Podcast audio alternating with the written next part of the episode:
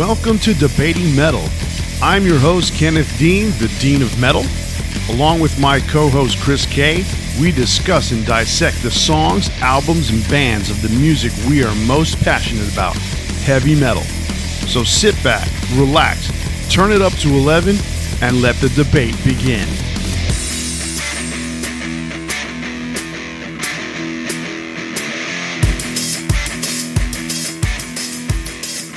Hello, everyone, and welcome back to Debating Metal. I'm your host, Kenneth Dean, the Dean of Metal, along with my co host, Chris Kay. This week it's episode 37, and we're going to the land of the metal gods and taking on Judas Priest, Screaming for Vengeance versus Defenders of the Faith. Both albums are classics, but only one will come out on top tonight. Along with our debate, Kenneth has more rusty metal, and I've got a new, freshly forged pick for you. We're also picking the best of the best with this week's Big Four Judas Priest songs, so be sure to stay tuned until the end of the episode to hear which songs made our list. If you missed last week, we picked our Big Four In Flames songs, so make sure to click subscribe and download the episode to check that out. Also, be sure to go to our Instagram at Debating Metal and leave a comment about your Big Four every week. But before we begin, it's review time again. Last week on episode 36, we discussed two classic melodic death metal albums with In Flames Colony versus Clayman. To check out what we had to say, download or stream us on all the major podcast platforms and do us and yourself a huge favor and click the subscribe or follow button on your PC, your phone, or however you listen to podcasts, and you'll get our newest episode on your favorite device every Friday. So tell the masses that Debating Metal is your favorite podcast and get your friends and family to subscribe. And as always, don't forget to rate us or leave a review.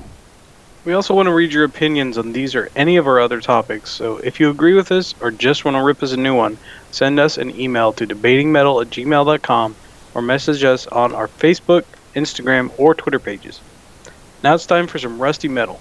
Kenneth, what did you pull out of the old rust bucket this week? All right, so let me let me begin by clarifying some things first, okay? Rusty Metal, uh, the, the the timeline to pick a, an album for Rusty Metal has always been kind of a precarious thing for me because I don't know how far. To, well, I know how far back I can go, but I don't know how recent I can make it. And you and I kind of had a discussion about this, but I still really felt uncomfortable about certain things.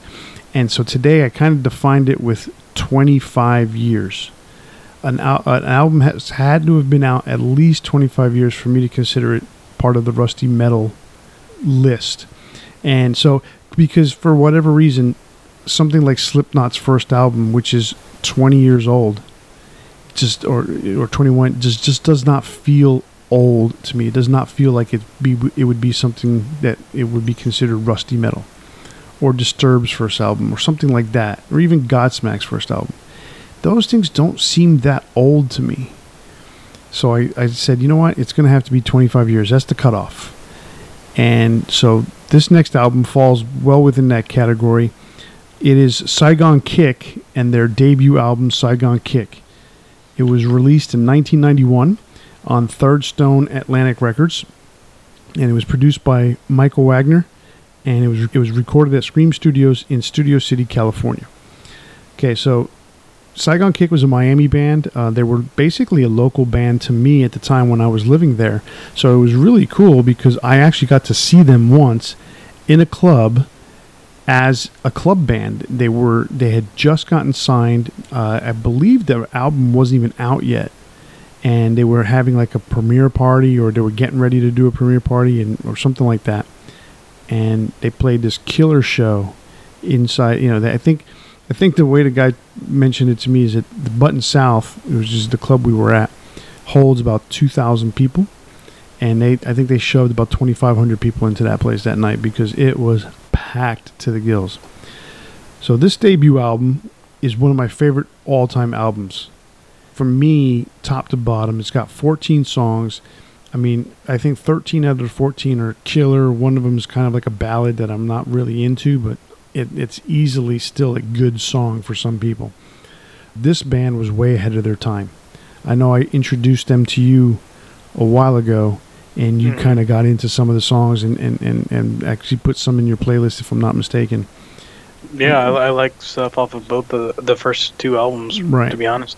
and so this album to me it's it's heavy it's melodic there's tons of vocal harmonies uh, at the level almost beatlesque songs like new world and what do you do month of sundays and ugly that's they those songs show the hard and heavy side of the band where songs like what do you say down by the ocean and my life show off the harmonies and their their melodic side and then they have songs like colors and come take me now which show off their softer side I mean this this album has it all. So it's really really good album. I love this album. Uh, and then you know if you can get your hands on it, which I believe is still available, buy it. I mean get do yourself a favor. You will not be disappointed by getting this album. I know you listen to it, so anybody out there who who you know takes our recommendations relatively seriously, this is a really good album. Jason Bieler is the guitar player. Uh, he currently tours as Jason Bieler, and he does some other stuff, and he's friends with um, uh, Jason McMaster, I think is his name, the, the guy from uh, Tease not Tease that's the name of the song, Dangerous Toys. And Matt, him and Matt Kramer have kind of made up, and they're still friends, and they they've done on and off reunions of Saigon Kick over the years. So, get this album, killer, killer album. All right, that's that's a pretty good pick. I I really do like that first album. Uh, you introduced to me to it, I believe, last year, and uh, I've I've been a big fan of them since. And it's really too bad that they kind of dissolved before, you know, they really hit it big. But uh, they do have a, a, a couple really good albums that are worth checking out. All right, so for my freshly forged pick this week, I picked uh, a couple singles from a band that I've been a huge fan of since the very beginning.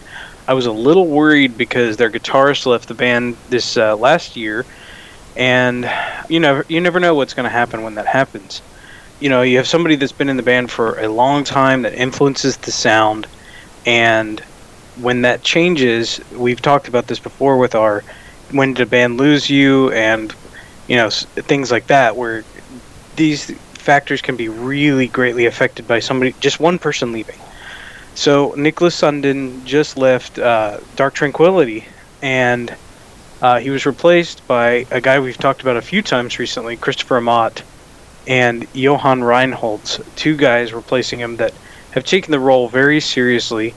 And the new tracks that have been released for for uh, Moment, which is their new album that's coming out this year, uh, have been fantastic. Both of them, which is uh, Phantom Days and uh, Identical to None, I, I've just already added to my playlist. I'm really enjoying them. So be sure to check those out. This album is coming out a little bit later this year, and uh, in the next couple of weeks, I've actually got some more freshly forged picks for you. Uh, I'm excited about some stuff that's coming out next week, so uh, just stay tuned. We'll have more each uh, for the really for about the next three weeks. Awesome, awesome. I I uh, heard Phantom Days. I thought that was pretty cool. It is definitely you know top notch stuff. I mean, I, it's hard to say because I, I haven't listened to it in a few weeks, but I did listen to it when you told me to listen to it a few weeks ago, and it is really cool because I, I was listening to that along with the In Flame stuff from, from last week. So it is uh, definitely a very cool song. What was the name of the other song? Identical to None. Yeah, that one I have not heard yet. So I'll, yeah, I'll be sure to out. check it out. It's it's so worth it. I was very pleasantly surprised when I heard you know what they're doing. That's awesome. All right. Well, that brings us to our main topic this week, and it is Judas Priest screaming for vengeance versus Defenders of the Faith. And this is going to be quite the, the, the fun episode, I, I would say, because, you know, obviously everyone, you know, in metal land knows Rob Halford, the metal god, and Judas Priest, the band. The, these are two classic albums that came out basically in their heyday. If, if, I'm not, if, if Screaming for Vengeance pretty much made them a household name, and Defenders of the Faith just solidified that. Yeah, if, if British Steel didn't do it, then Screaming for Vengeance definitely did it. Yeah, but British Steel put them on the map, got them, got them, you know, worldwide recognition, and Mhm. then I don't know. Point of Entry kind of just I don't know. I think to me, in my in my opinion, kind of slowed down the momentum, but It at the same time, they had three good singles from the album, so it was it wasn't like it completely killed the momentum, but Screaming for Vengeance just took off in a, in another direction and just made them superstars, basically. Yeah, yeah. Point of Entry was almost like a detour though, because because it was such a softer album than what they were doing. Like it didn't seem like the, the uphill movement. It sem- seemed like a tangent, and then and then uh, Screaming for Vengeance more or seems more like like the logical curve upward in the metal sound. You know. Exactly. Yeah. I mean, Point of Entry was like almost like a, a tangent, uh, not tangent, a lateral promotion. Mhm. Yeah. All right. So Screaming for Vengeance came out in 1982 on Columbia Records. It was produced by Tom Allom. Actually, both these albums were produced by Tom Allom. Both of them were recorded in, in Ibiza Sound Studios in Ibiza, Spain. And both albums, although mixed in different locations, were both were mixed in the Miami, Florida area. So that that tells you exactly what was on their minds because they basically were in the lap of luxury in Ibiza and then came to the tropical warmth of Miami and put out two killer classic albums. Screaming for Vengeance starts off with the Hellion and Electric Eye. I mean, you can't help but those two go together. It's just there's no ifs, ands, or buts about it. Well, yeah, that I mean the Hellion leads directly into it. It's it uh, feels incomplete without Electric Eye attached to it. Um, it's not a standalone uh, instrumental. It's they really have to go together in a way. Yeah, exactly. I mean, they blend. They don't. There's no break in between the two songs. Um, you can tell the definitive start and stop, but there's no like it doesn't end. It just kind of the guitar chord rings into the next song or into into Electric Eye. Yeah, Electric Eye is, is a really good opener uh, along with the Hellion. I, I guess for me, I was very interested in it because, you know, when I first started listening to it, I'd read 1984, which it's kind of based on, you know, about something we've talked about with other bands about, you know, the the world kind of being closely monitored, your actions being uh, under scrutiny at all times, technology becoming something that that isn't a useful thing, but but is used against you in a way. And Electric Eye is just an awesome song, not just with lyrics and and, and uh, you know lyrical content, but with just the riffs. Man, it's an awesome track. Oh, I mean, this is one of their classic tracks. Halford's vocals on this are, are incredible because he literally uses three different styles of vocals. I mean, he has this this um, very almost talking kind of way in the in the main verse. Then he does this like this. It's hard to say. Can't say a growl, but for Rob Halford, it's it's just a rough, gruffy voice. Yeah, it's a it's a gruff sound Right. to it when it, yeah yeah and then he uses his regular singing voice for the for the chorus. I mean, it's it's it's it's a it's a masterful piece of work by Rob in terms of vocals on this song. I mean, it, it it's a masterclass as as they say nowadays.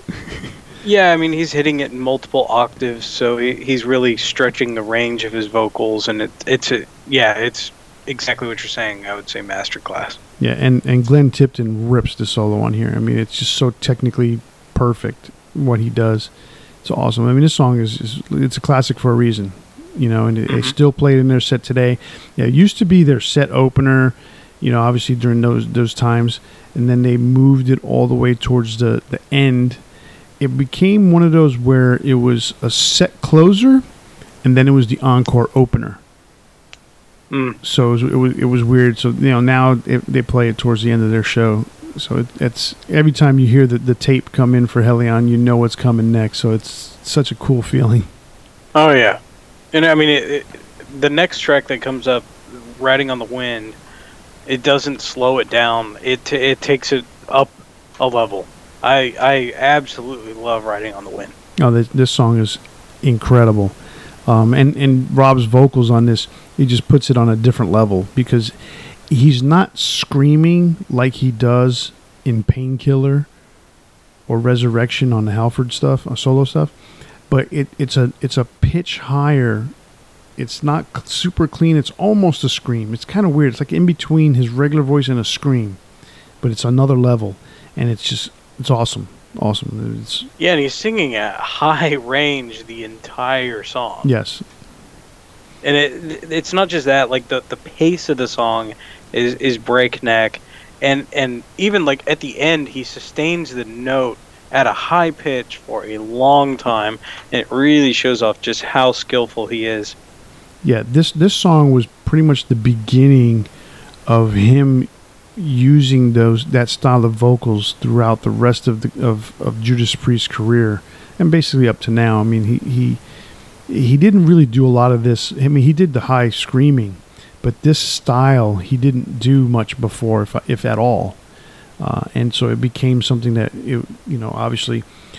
Uh, this song we're gonna we're gonna reference it again in "Screaming for Vengeance." "Painkillers" is another type of song. I can't recall some of the other songs in, on the in between albums, but this is definitely a style that he uses more than once throughout the rest of the, the rest the, the rest of their time.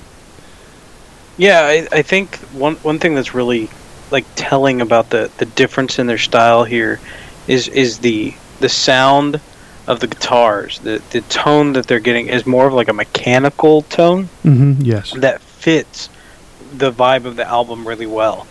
Uh, I mean, especially starting with Electric Eye, and then Riding on the Wind. That that opener uh, with the drum solo, it has kind of like this compression on it almost. Mm-hmm. It just sounds like really killer, and I love the I love the vibe of this album. Yeah, the, the guitars sound extremely clean. It's weird.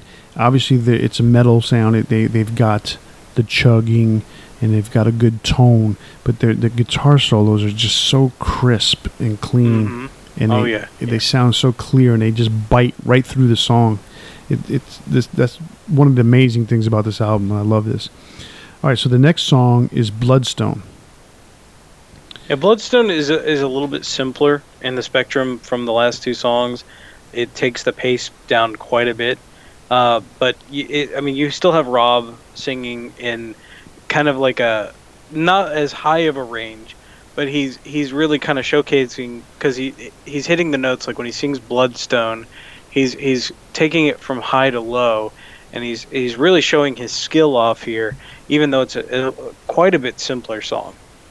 Yeah. Uh, again, Rob doing what Rob does. I mean, it's it's amazing how many things he's already shown off in the first three songs of this album, and he's just running the gamut of all the skills that the guy has.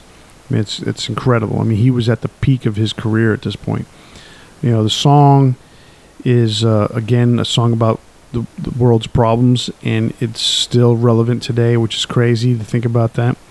You know, especially in today's climate, it is still as relevant as ever. The song's got a killer riff, and KK Downing rips the solo on this one too. Yeah, I mean, any any time that you go back to these these these days with you know KK and Glenn trading things off, there's just such a classic feeling about it. There's there's something about their chemistry back then that was just so excellent. It's you know it's sad today that it, they're in the state that they're in that you know they're they're no longer uh, you know on good terms, but this is them kind of at their prime, trading off solos and you can really see that there's a, there's a cohesiveness here that made these albums great. Oh yes, for sure. So that brings us to "Take These Chains," which is a song by a guy named Bob Halligan Jr. Now, I did a little bit of research on Bob today, leading up to this podcast, and it's quite interesting. I, I, I don't didn't read too much of details in the background uh, uh, of his new band, but his new, the band that he currently plays with is uh, a Christian band, and he Okay. was, he was told, "Hey, you need to either be a Christian band or be a, you know, a, a, I guess non-Christian band, you know, pop band or whatever it is, but you need to pick one. You can't cross over." And he says, "Look, I'm I'm just a band, or we're just a band. We play music, but you know, it's going to talk about our faith. That's it, whether they like it or not." Mm-hmm. and he's had 39 members in the band and something like Oh that. So- wow! So, it, it, it was quite interesting to read it. Uh, it was some. It was really because I believe he's an English guy, and I think he he's lives in Ireland now or something like that. I don't know. I, I didn't read the the story too deep, but he wrote these songs. This is where he kind of has his claim to fame. He wrote these songs and Judas Priest picked them. And we were talking about this last week on In Flames, where mm-hmm. most metal bands do their own songs. And they're, you know, they do covers. Yeah, I mean, that's, that's, that's a staple of metal bands. But in this particular situation, this isn't a cover. This is actually like they heard I guess someone brought them the song and said, "Hey, check out this."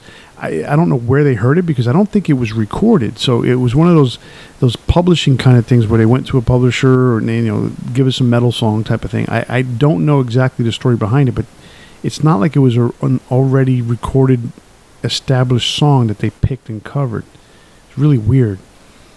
And yeah, and he did another one on the next album we're going to talk about. Exactly. So it, it's it's one of those the one of two songs that they've done uh, with by Bob Halligan Jr. So and both of them are pretty good. The other one that we're going to talk about later is much better than this song, but this is still a killer song. It's got an interesting intro. There's a lot of reverb, a lot of echo. Makes the song feel very spacious but then once the whole band kicks in, it, the sound kind of goes straight back to that little drier sound that they've got they've had throughout the record, the rest of the record. And the song's about a person who ran away from their relationship, only be, to be tied down by the bad memories and the psychological drama. Uh, that's what I got out of the song. Yeah, I mean, who can't relate to to that on some level, or that they were young or, or older or whatever. You know, th- these things kind of happen. You're you're kind of bound by the past sometimes when it comes to previous relationships, whether it be friend or or you know more than that. But it's definitely a relatable topic. It it seems like it's kind of like the ballad of the album. Uh, it's not a ballad per se, but you know it's that it's a slower. Um, you know, it's not as exciting in in the like the epicness of the song, but it's it's a very like listenable song. It fits on the album, and uh, you know it's fine. Yeah, I mean it's got a it's got a catchy chorus. Um, you know, you it, it's it's clear and, and, and listenable. Uh, nothing stands out about it, but it, they make it heavy in the chorus, just with the way the band is is just chomping at the bit on it. Another good solo from the band. So it, it's it's yeah, it's definitely nothing to write home about, but at the same time, there's something about it that definitely fits within the, the context of the whole album, and keeps it and, and keeps the album flowing which flows right into the song Pain and Pleasure. Uh, another relationship song, uh, a little bit slower song. You know, yeah, it's it's not one of my favorites, but uh, I mean it's it's a Judas Priest song. It fits with their image, you know, the leather and all that stuff. So, I mean it's it's good enough. It's not my cup of tea per se, but I, I don't skip it when I listen to the album, which is always kind of like my, you know, my rating system. Like, do I skip the song or not? Is it a bad song? No. It's mm-hmm. uh, you know, it's just it's just a little bit slower uh, before we get to side two. You know. Right. I mean, the song is is is definitely slow. It's a sludgy kind of song.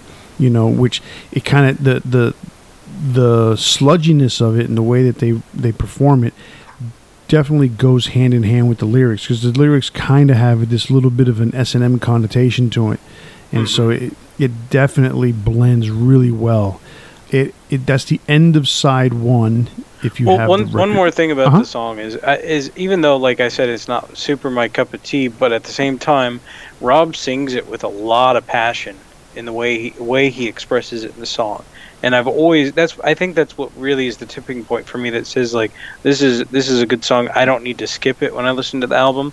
Is that uh, the way he sings that song is so good yeah, I mean, you feel the emotion that he's put into it because there is this definite when he when he sings pain and pleasure, mm-hmm. you know, mm-hmm. you can feel that there's there's there's a bit of emotional pain in it, but at the same time, he's he's you can feel him release that as he goes into the pleasure part.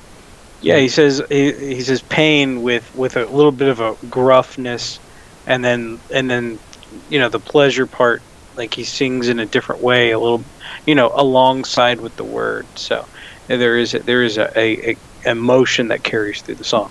Absolutely. All right, so that ends side one, and or if if you have a record, vinyl as they call it nowadays, and side two starts up with a bang. Oh yeah, this is one of the best songs on the album. It's the title track, and it's I mean it's killer. Um, we talked about uh, "Riding on the Wind" earlier, where Rob sings and in a higher pitch. Well, this is this is a higher pitch, but with a, a bit of anger to it. You know, with a bit of a, a, a, just a little extra that makes it just.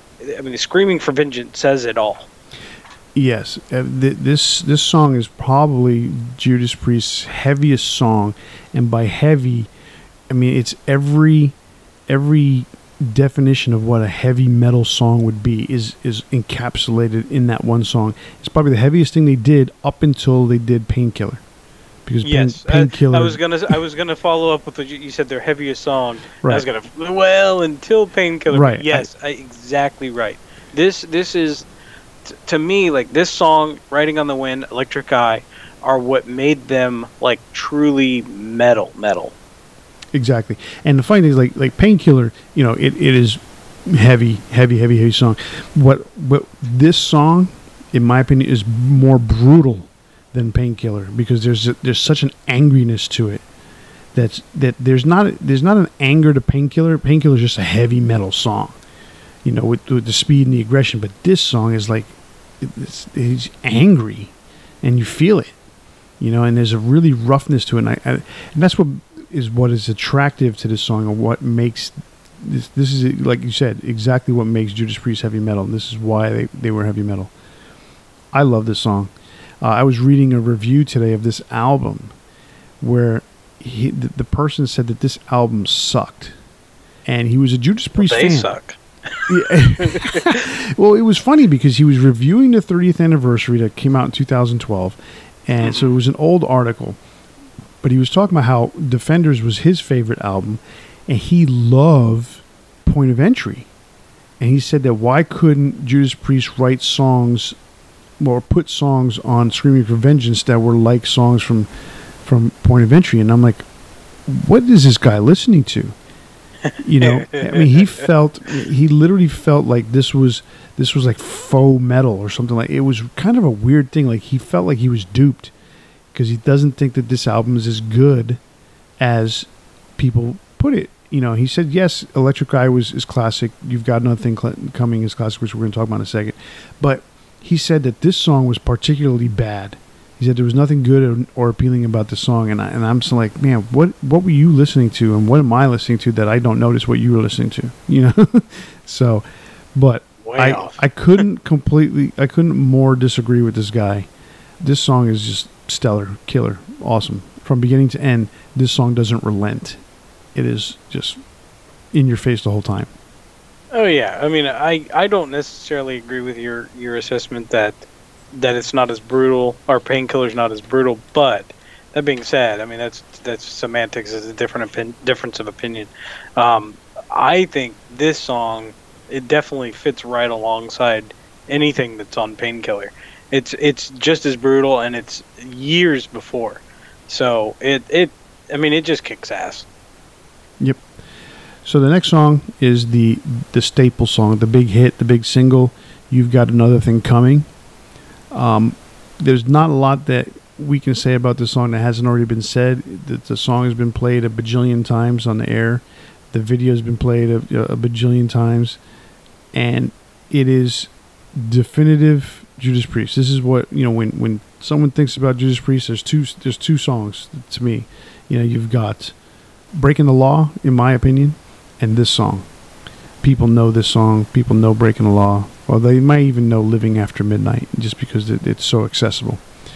But yeah, this, I feel like it definitely fits along those two songs. I'm, you know, I'm not of the mind that I don't I don't really get its popularity to be honest. It's an okay song. This one? It's uh yeah, it's you know, it's it's catchy.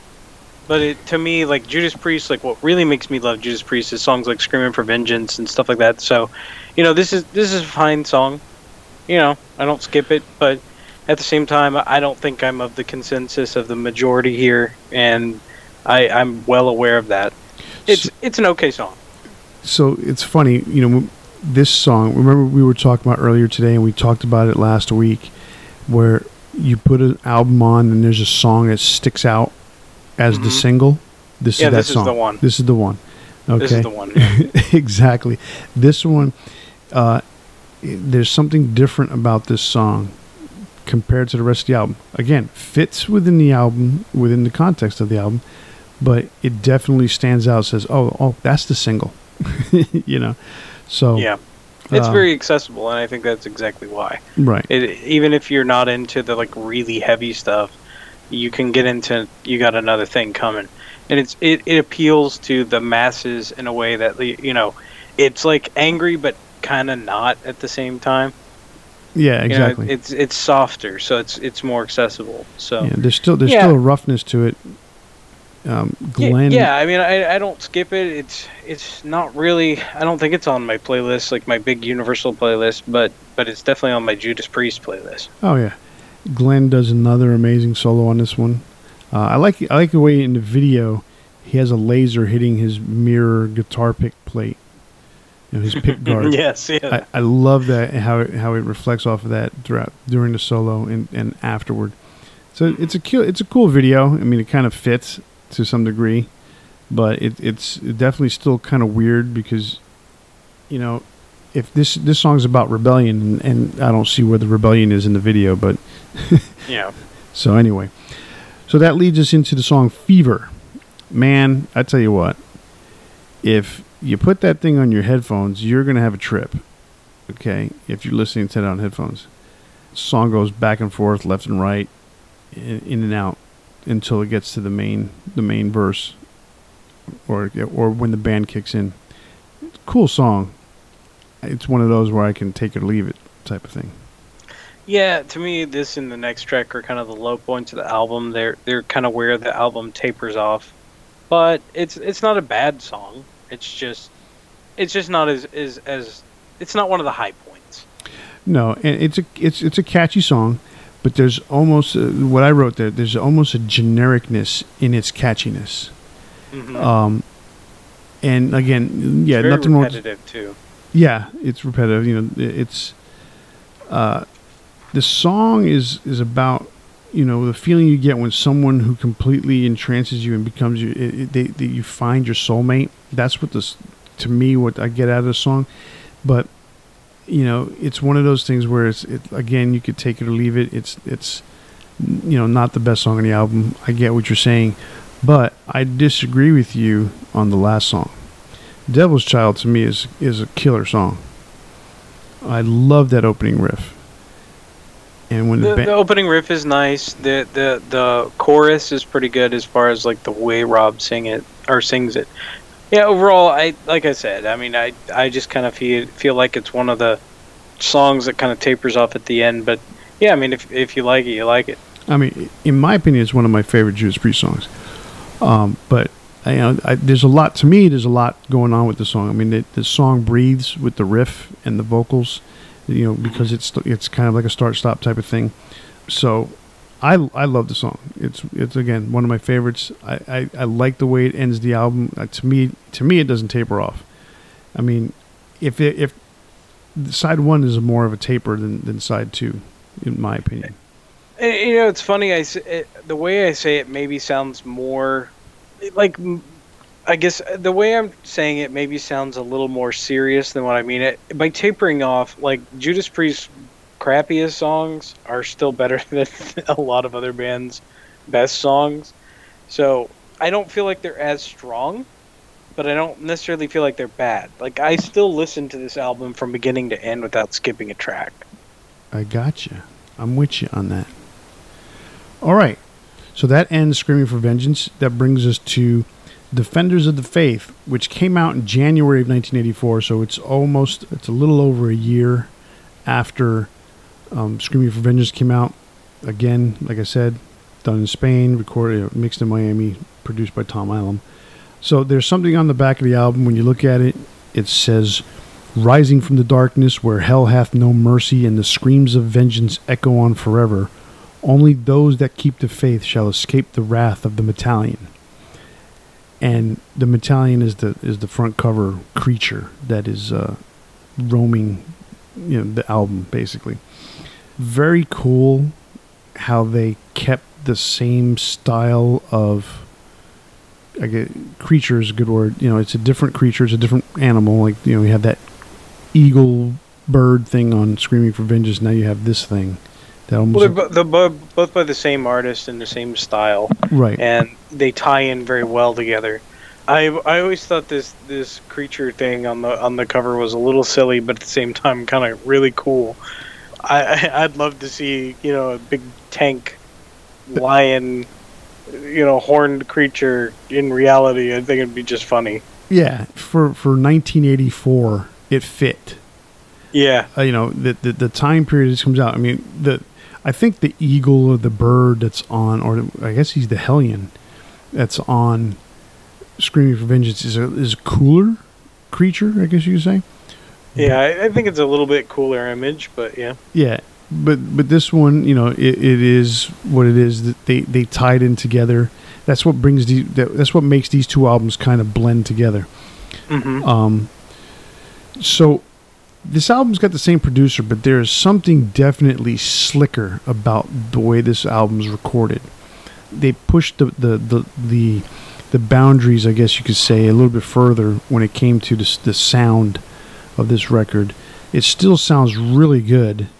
It still sounds really clear, but there definitely is a slicker production to, with this. And one of the things I noticed, and I noticed this when I was a young kid, when I was listening to this album, because you notice it on the video right away. Uh, if you if you're a fan of the of, of you know back then in MTV days and stuff like that, and you got to see some of these concerts like they, they did that Judas Priest concert from from uh, believe it was Tennessee. So you get to see the, the the instruments that they're playing. KK and Glenn played up to this point Gibson and Fender guitars. KK was was strictly oh no there was they they both went back and forth but they mostly played Gibsons or Fenders. I mean KK had the Flying V and Glenn had the um, the Strat as well as Gibson SG. Those were his main guitars. And the thing about Gibsons is that they have that humbucker pickup that has such a distinct and unique sound. And that was part of the Judas Priest sound. All of a sudden, they switched to Hamer guitars because Hamer gave them the custom guitars and they had a very similar style. Uh, they did an Explorer style, they did a Flying V style, but they were extreme in their points and extreme in their headstock. And it just it almost very, very European, very black metalish uh, style of guitars that, that Hamer came up with them and it changed their tone dramatically. And to me, that was noticeable because that was what I was into back in the, that day. Doesn't hurt anything, but for me, it was it was so noticeable, and it's weird that I that I noticed that. But that's just something I'm throwing out there.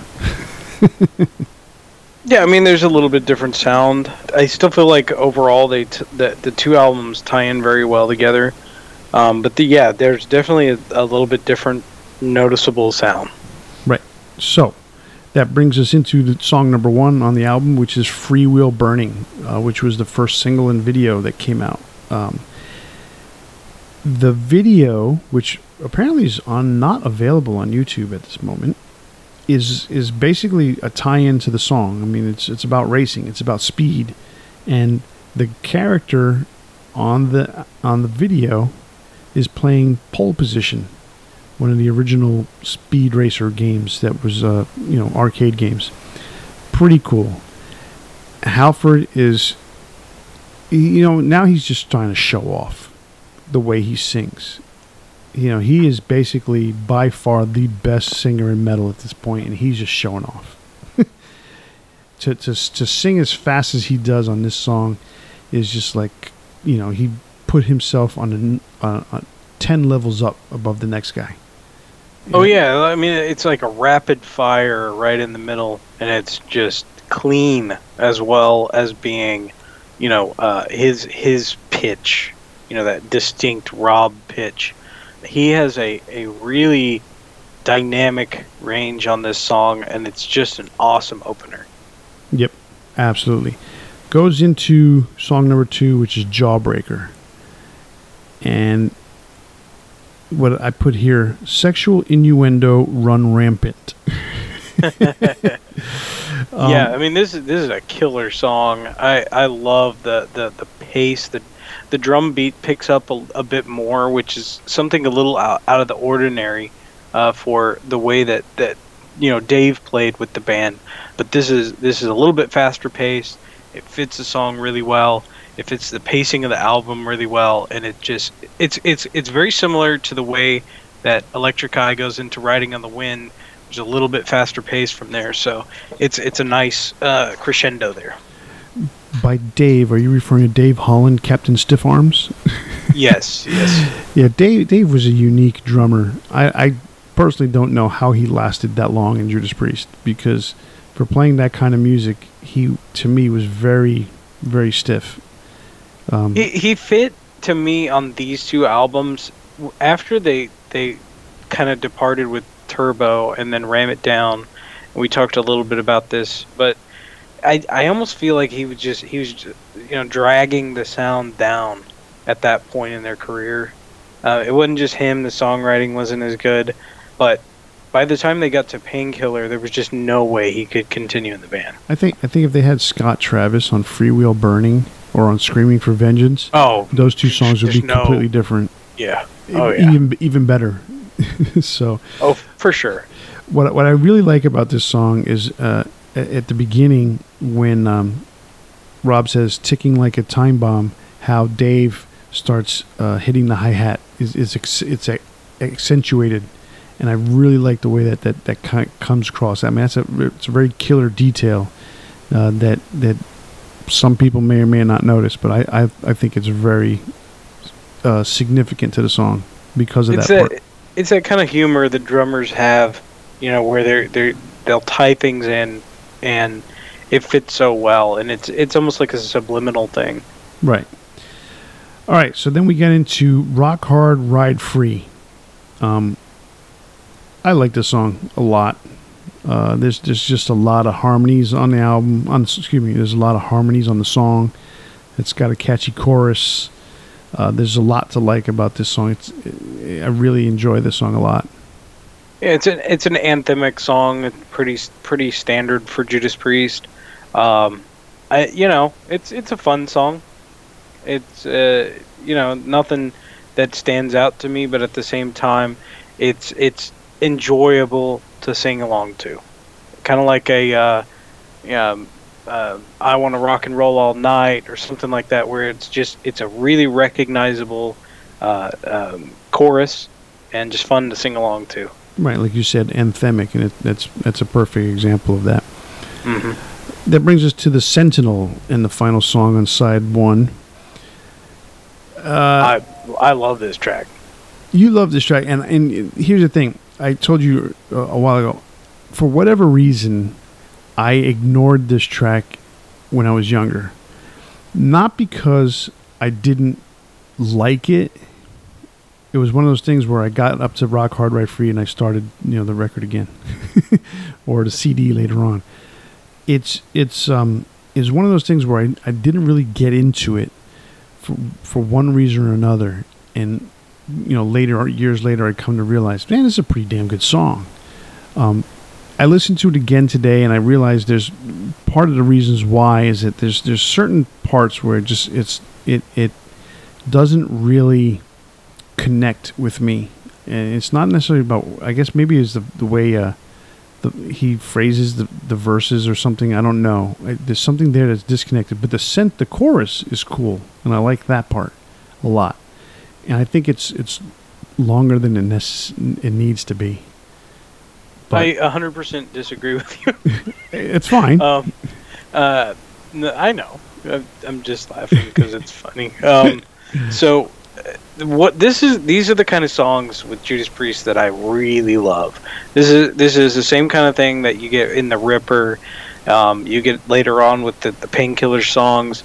These are the songs like I, I love when when Rob would create these characters that would tell a story through a song you know you've got the sentinel that that's you're you're hearing a story uh, of this this character throughout the lyrics of the of the track. This is what I really love about what what Rob does. More so than the anthemic tracks, more so than the ones that are just kind of um, you know a love ballad or something like that. When he when he's writing about a character, this is what really gets me into Judas Priest, and that's I think why I love Painkiller so much. Why I love the later stuff with uh, um, Angel of Retribution it's it's the same stuff that carries on with uh, what's the one that came out after Nostradamus? Uh, oh, um, uh, Redeemer of Souls. Redeemer of Souls, the same kind of thing. I love these kind of mythic hero characters that he creates. I I agree with you on that, and I I, I love that too. There's for some reason there's something there's a disconnect between me and this song in the middle that I don't I don't know what it is. Again, I like the chorus. It's a good song. I'm not going to take anything away from it. Um, there's there's a disconnect between me and the song for some reason. Fair enough. There you go.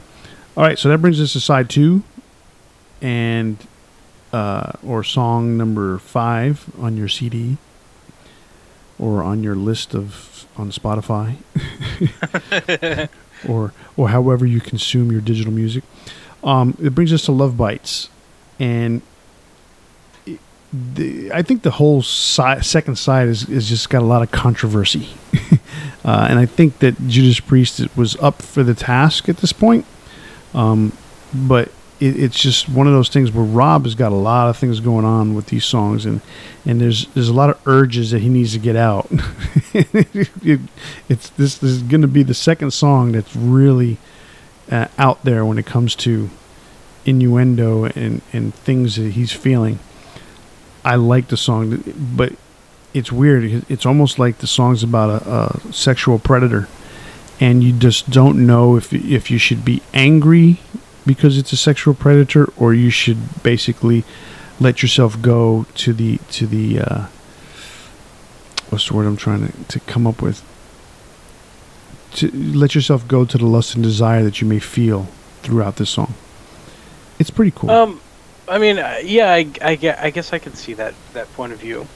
I just thought it was another one of those songs that was kind of like um, along the lines of pain and pleasure, you know, kind of like that riding the edge of of danger. You know, yeah, so I, I, guess I can see your perspective on that one. It is, uh, but this this particular character in this one is a little bit more. He he sings it as almost as the antagonist because this this guy is you know he has gone into the room and now you know he's watching over the person while they sleep you know but then yeah yeah. you know, yeah so, I, I get that. So um yeah it's it's i my problem with it is that one thing about when you start an out or especially during the days of vinyl when you start a, a side a and a side b i always feel like it should be something really exciting that that is the lead off track. And this to me just feels like a mid track. It doesn't feel like that that heavy hitter that should start like say on on Screaming for Vengeance you started off with Screaming for Vengeance on side B and and or side 2. And this this is not as exciting. But that being said, if you're listening to it in CD or MP3 format, it doesn't really matter but I, I always kind of keep it in perspective of the time that it came out. Right, you, you're exactly right. I, I, I can see that point. I, I almost think that they probably could have switched Jawbreaker or Eat Me Alive. They could put Eat Me Alive. I think would be a better. Well, like Jawbreaker, I think fits so well right after Freewheel Burning that almost Eat Me Alive would be a better way to start this side. Yeah, yeah. So uh, either one of those two, it, it, would definitely eat me alive. That now that you look at it, because of the all the controversy between the, the, the side two, uh, you just keep it that way. Um, yeah, if you would have flip flopped them, I think it would have been better uh, continuity on the on the songs. But nonetheless, this is where we're at. it's a cool song.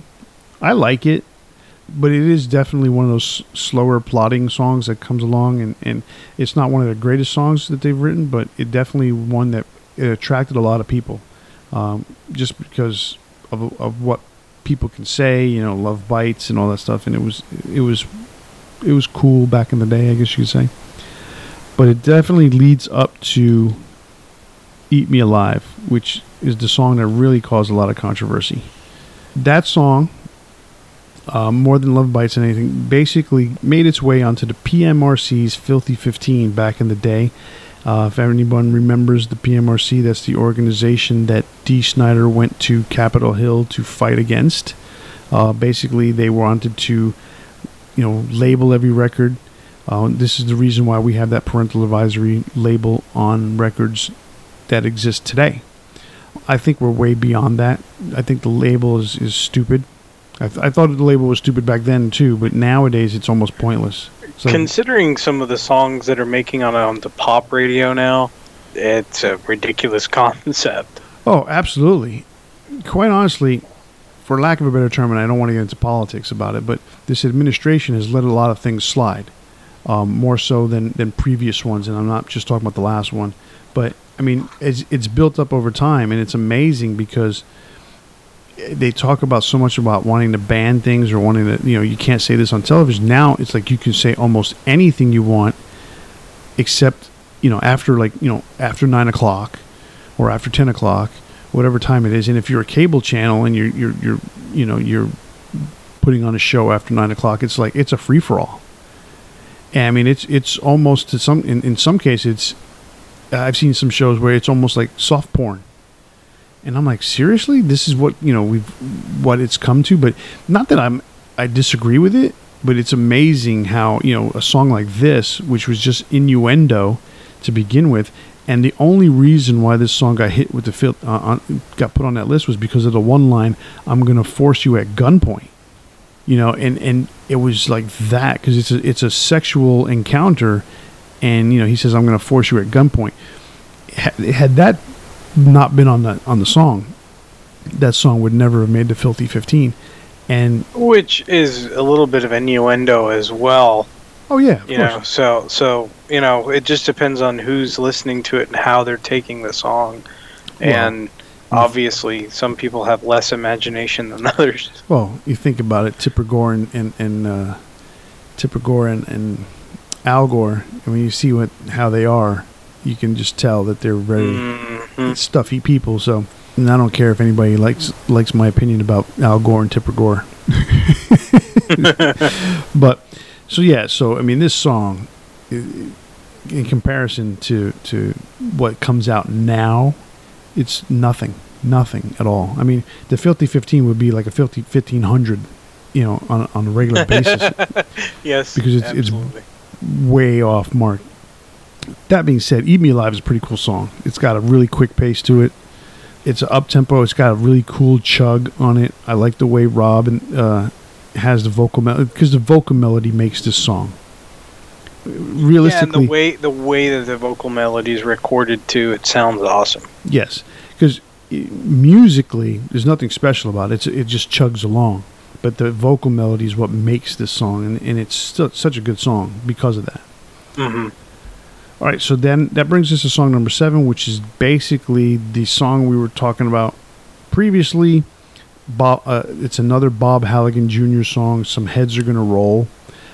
Again, when you sit there and you say, "Oh, what's the single from the album?" Bing! This song, that, this one stands out, and it's not necessarily the greatest single in the world. It's catchy. It's got a killer riff, but to me, it's it's not a great song. It's a single, but it's not a great Judas Priest song. I mean, I don't think it's bad in comparison to some of the other ones we've talked about. I think it's probably better. But it's it's a little bit more brutal in, in tone than than some of the other ones, which is always a plus for me. There's two really nice guitar solos, one by Glenn and one by KK. You know, and I do like the I- guitar solos on this. Yeah, there's there's one other thing that I thought was really interesting that when I was reading about it today, um, that apparently this song was also the inspiration for "Into the Fire" by Dokken. The the uh, probably one of the few Dokken songs I actually like. So and I can kind of see it now. Really, I have to Mhm. look into that because that's kind of that, that's kind of weird to me. Yeah, George Lynch actually said he ripped him off when he wrote it. Okay, So I, th- I thought that was kind of funny. hey Bob, go look for George Lynch in California and go get your money. that that I think brings there's probably enough said about the song. yeah. All right. So that brings us to uh, song number eight, Night Comes Down. All right. So what can I say about this song? This is Judas Priest's attempt at a crossover ballad. There's, there's no other way around this. It's not a bad song, but it's it's not the kind of song that's going to get you that crossover appeal that I guess that they were trying to look for at the time. It's got a really cool riff right before the chorus. The chorus itself is all right. Uh, this is Judas Priest's version of a love song, and I think that's about as much as I can say about it because it really doesn't work for me in that context. It's not one that I necessarily skip uh, when I'm listening to the album as a whole, but it's definitely not on my playlist. And it's yeah, it's it's a ballad. I mean, I I don't know what else to say about it to be honest. I have more to say about it than I have to say about the next track, Heavy Duty. All right. Well, heavy duty. All right. So so songs nine and ten are are very similar to like Hel- uh, Hellion Electric Eye. They they go right into each other. There's no skip. There's no stop.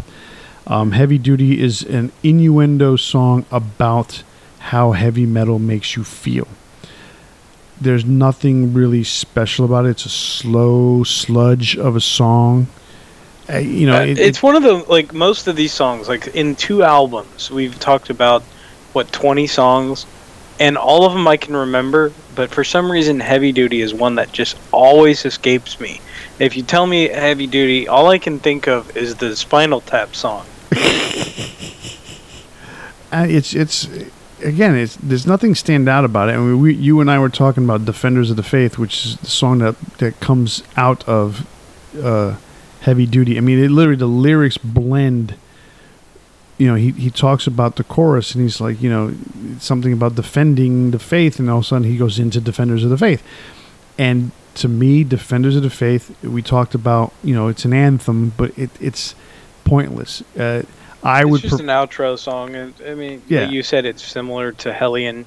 It is. It just has lyrics. Yeah, and, and you know it, it, it's anthemic, very similar to United, uh, that's on British Steel, and I would prefer to listen to United than to this one, which you don't agree with me on that point. Which I, is, I mean, my my biggest uh, disagreement on that is at least Defenders of the Faith ends fast. You know, United just drones on forever. So. true. Defenders is about a minute and a half, and it's over with. All right, so that brings us to which one we think is better than the other. Uh, Chris, go ahead and give us your opinion. So as much as I love the first half of uh, Defenders of the Faith, I gotta go with Screaming for Vengeance. I just think overall, as a whole, it's a better album. I like the the rawness of it a little better. There's just there's just more to enjoy. I think as a whole, you know, you've got Electric Eye, Riding on the Wind. Uh, I I like Take These Chains Off well enough. I think uh, Screaming for Vengeance is just definitely got to be the highlight. Um, I mean, you've got another thing coming. I, I was a little down on it, but I still enjoy it. Um, Pain and Pleasure, Bloodstone, man, good stuff. Defenders of the Faith, that first half of the album, Eat Me Alive. Uh, some heads are gonna roll. I like, but there's there's just there's more to like. I think on Screaming for Vengeance than there is on Defenders. Wow, that I, that's unexpected. I didn't think I was to hear you say that. For me, here's the funny thing. So when when uh, I, I started to listen to Defenders of the Faith uh, a long time ago, obviously I, I've, I've known it from the beginning, but um, last year I started listening to it again because I was listening to li- a lot of live albums, and so I would just play the whole album and let it go through. And I realized, man, there's a lot of good songs on this album, right? and then you listen to Screaming for Vengeance, and I almost sit there and say there's more good songs overall on Defenders than there are on Screaming for Vengeance. But at the same time, much like you said, the just the the the, the cohesiveness and the the concept behind everything that's on Screaming for Vengeance to me lends itself to be a better album than Defenders of the Faith. And so I mean, it's a tough call. I, I like both of them. Like I've said, that first whole first al- half of the album, uh, pretty much until "Eat Me Alive," I just adore. And then it just goes kind of downhill from there. Uh, Screaming for Vengeance, it's like there's there's such a good mix. It's just a, such a really well balanced album. It's not really till those last couple tracks where I'm like, these are good, but but as a whole, I just think it's a little better. Well, there you have it. We agree on Screaming for Vengeance from Judas Priest. So that brings two, us. That's two weeks in a row we're in agreement. Oh yeah, because we had uh, Clayman, right? Yep. Yep. Okay. Yeah, that's uh, awesome. We shouldn't be doing that. No, I'm just kidding. All right, so that brings us to our big four Judas Priest songs for this week. I went first last week because you wanted to hear what I had to say about uh, In Flames, so you're going to go ahead and go first this week. All right, so for no- my number four, it's a track off of Angel of Retribution. Uh, it's one that I've really grown attached to over the last few years since that album came out, and that's Demonizer. It's it's kind of a sequel to Painkiller, and it's just a ripping track. I love the way it opens. Um, it's it's so heavy that I just you know I've really grown attached to it. I I uh, I know they have such a huge catalog of, of songs that would be easy to add you know 50 more on this list, but for me that's just one that I just really resonates with me. Uh, for number three, I've got the Ripper off of Sad Wings of Destiny. Um, the first time I heard this track, I just fell in love with it. Uh, I love the, the, the concept behind it. You know, I love historical figures. I've, I've, I've mentioned this, you know, so many times before. I love, you know, what, what Rob does when he writes a song around a character rather than just a concept. And uh, the Ripper is just one of those like it's it's such a mysterious figure in history that we still today don't know who this you know Jack the Ripper was and it, it, I mean, it really like that first moment when he says like you're in for a surprise, and and and it's just like uh, you're in for a shock, and he hits that really high note. It, it just shows his vocal range so well, and I just love it. For number two, I've got "Screaming for Vengeance." Uh, we discussed this earlier. It's just a heavy track, and it's 1982, and I don't think there was anything quite as heavy in 1982. No. Um, it, it's it's a badass track. It's a great way uh, to to start off things with the second half of that album, and uh, I think we said enough about it uh, the first time we talked about it. But really, there's not enough you can say good about this song. And for number one, it probably comes as no surprise, uh, but Painkiller. Uh, Painkiller is just my song when it comes to Judas Priest. Uh, that opening, that really killer drum track, Scott Travis, when he was added to the band, he just he elevated them so much with his drumming. Exactly what you said earlier. Anything that was before, had they had Scott Travis at that time, it would have been so much better. So I, I just, if you haven't listened to the Painkiller as a whole, like the whole album from beginning to end, it's incredible. Do yourself a favor. I, I agree with that assessment of Painkiller. It's a very good album. All right, so there's so many Judas Priest songs to choose from that it's it's it's it was very hard for me to narrow it down to these four songs. Now I don't have any any uh, honorable mentions. I have four songs. Um, but you can almost lump them together. Eh, Like I could probably put ten songs and interchange the ten songs as my top four or whatever because Oh, I know. they're so, so tough. And my and my songs are, are it's weird because they're all from a kind of particular time period to to some degree. Um, so much so that uh, when I originally did my list of, of the big four, it was going to be four songs off of two albums, and, and I was like, you know what, I, these songs are too close to, to for me not to pick another song from another album. Uh, so, that being said, number four song for me is the Hellion Electric Eye. I count it as one song. I don't care what you say. That's fair. Um, we no, talk- it's fair. They go together. Right. I mean, uh, it. There's so many bands that they'll they'll have it as one track and they just put a slash between them, and I, I always felt like that would have been fine for those two songs. Exactly. Um, we we said enough about it earlier. It's a, it's a killer song, classic. Um, number three is the same as your number three, "The Ripper" off the Sad Wings of Destiny album. Much exactly like you were talking about it. Just the the, the, the way he does the vocals on it, the screams. I mean, I used to this and another song that comes next. I used to sing on the bus coming home from high school because my friend thought that I did a really killer version. This is back when my voice was a lot cleaner and younger, and I can hit that note. But yeah, uh, The Ripper and number two, and then off the same album, Victim of Changes is my number two Big Four Judas Priest song.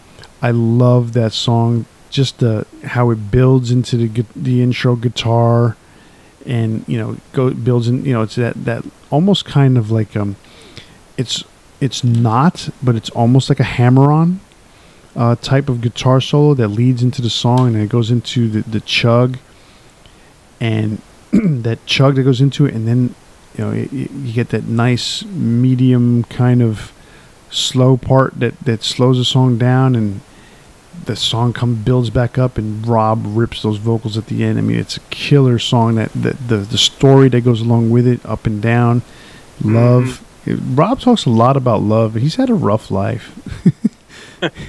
you know, you know, number one for me. This is going to be completely off the rails not a lot of people are going to guess this song is my number one, but from the Point of Entry album, Desert Plains. There's something about this song that I love from beginning to end. It might have to do with that drum beat that goes throughout the entire song. Super cool. I love the whole concept of that song. My favorite Judas Priest song, hands down. Wow. So there you okay. go. Fair enough. So that closes out our show today. Chris, let them know what we're going to talk about next week. All right, so next week is going to be a day of reckoning. Don't be guilty of sins of omission by missing the next episode. We're going head to head with Testament, the new order versus Practice What You Preach. It'll be nobody's fault if you're missing. Okay, I'm reaching a little there with the Aerosmith cover. Uh, but tune in next week and always turn it up to 11. See ya.